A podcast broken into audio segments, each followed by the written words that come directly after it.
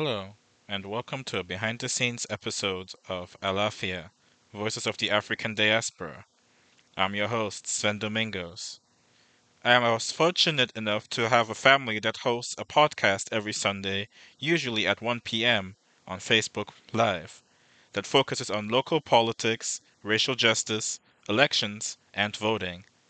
I was able to chat with hosts Buki Domingos and Dr. Darwin Fishman about their show. But first, Here's a little bit about them, starting with Buki. My name is Buki Domingos. My gender pronouns are she, her, hers. I'm a mother of four sons, and I am living here in Southern California. I am a musician, singer, songwriter, and my day job is nursing. So I've been working or practicing as a nurse for over 20 years in two different continents, which is one is Western Europe and the other is now the US. Next, we have Darwin's intro. I'm Darwin Fishman, and I have worked as a lecturer at San Diego State University, sociology and criminology, and I do a lot of community work. I serve on boards and commissions, I'm on the uh, Juvenile Justice Commission for the County of San Diego and Alternatives to Incarceration working group also for the County of San Diego. And I co host a show, a Alafia, with Buki Domingos, uh, as well as work on uh, the Racial Justice Coalition of San Diego, community organizing. So I'm a uh, stay very busy, busy, busy camper. They both met in 2017 during a racial justice event, as Darwin mentioned, and have hit the ground running after they met. At some point in 2018, they got their own radio show at a non-profit local radio station. When the pandemic hit, however, they were forced to move into the remote setting and eventually transitioned out to Facebook Live. Here is what is usually focused on in the show from Buki. Like we've had a lot of um, candidate forums on there. We've spoken with elected officials. Right now, we're actually, it's election season again. We're actually speaking with or doing the series about folks that are running for office. Um, so, you know, names like former city council president Georgette Gomez, people like Lori Saldana, that was, you know, statewide assemblywoman before. Um, a lot of people have come on here, like um, current city council president before while when he was running for office for example. So yeah that's a, a little bit about our show.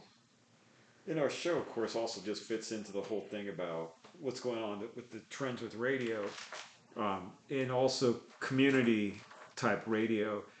Because on, on one hand the most popular and well-known black radio station here in san diego is just online. And then the most in some respects the most well-known community radio station is done out of uh, out of a house, an activist house.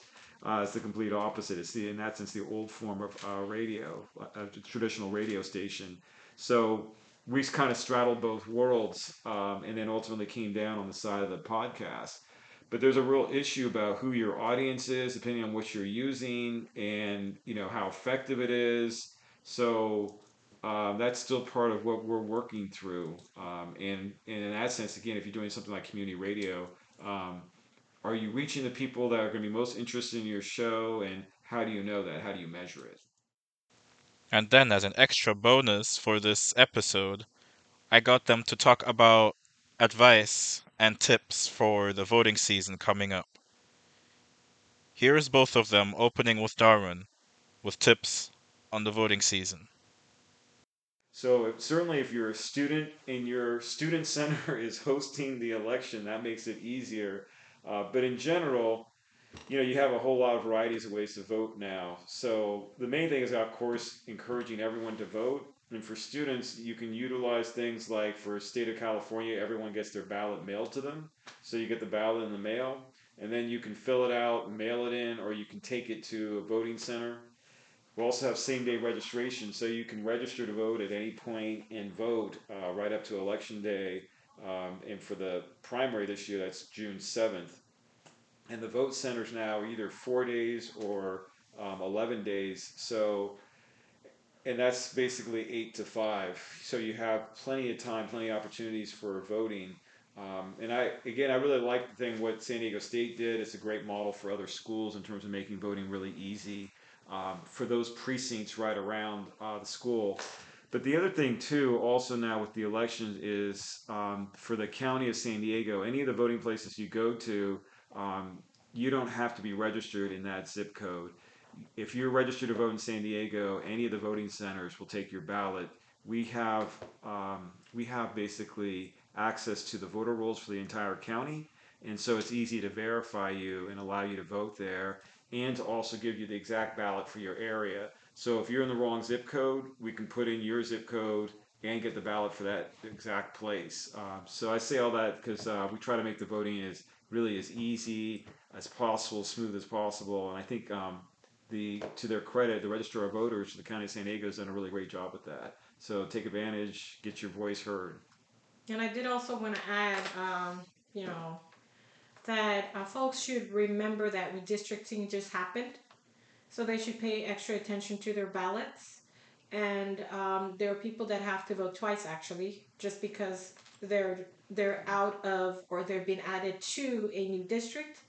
So sometimes you might see the same candidate twice on your ballot. Ask questions. Don't just say, "Oh, this is a typo or a mistake." That's really important.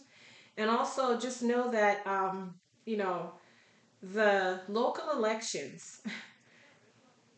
they're actually just as critical as the national elections because the local um, elected officials are the day to day. They are the ones you deal with on a daily basis. For the city of San Diego, huh? City of And- San and Diego county. and the county. Yeah. So my my point is don't just wait for when it's, you know, 2024 to go elect the president and cast your ballot and go, "Yeah, I voted."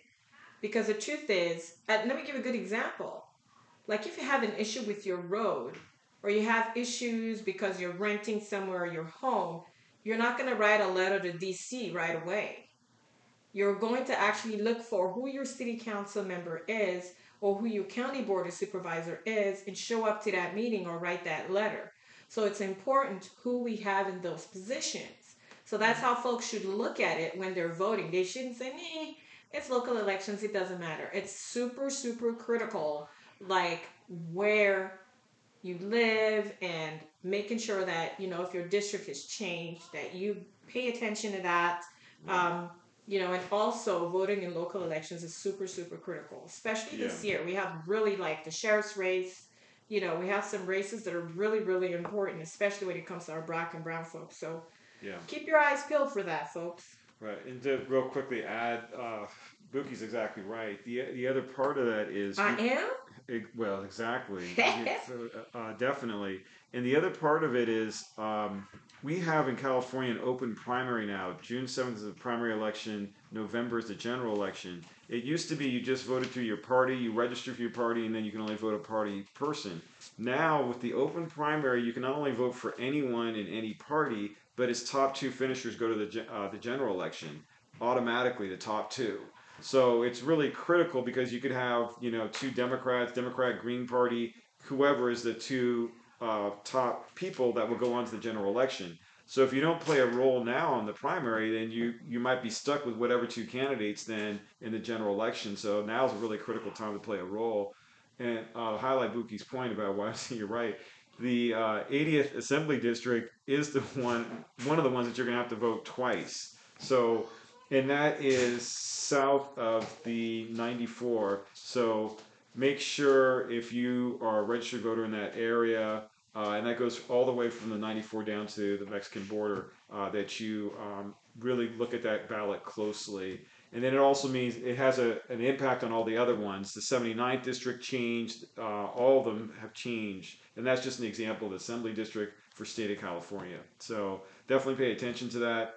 You can get your uh, sample ballot and see who's on there. You can do that through the Register of Voters or the state of California, and they'll walk you through those steps. And you put in things like your address. It'll confirm the address you're registered under, and that address that you're registered under will determine who the candidates are that you can vote for. This was a shortened version of this about 16 minute interview I had with the host of Alafia. If you want to hear the full podcast, please visit City Times Media on Anchor.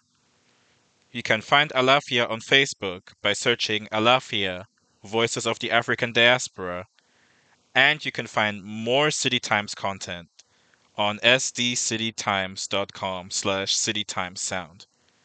You can also find City Times on Facebook, Instagram, and Twitter. My name is Sven Domingos. Thank you for listening. And until next time, It is Alafia!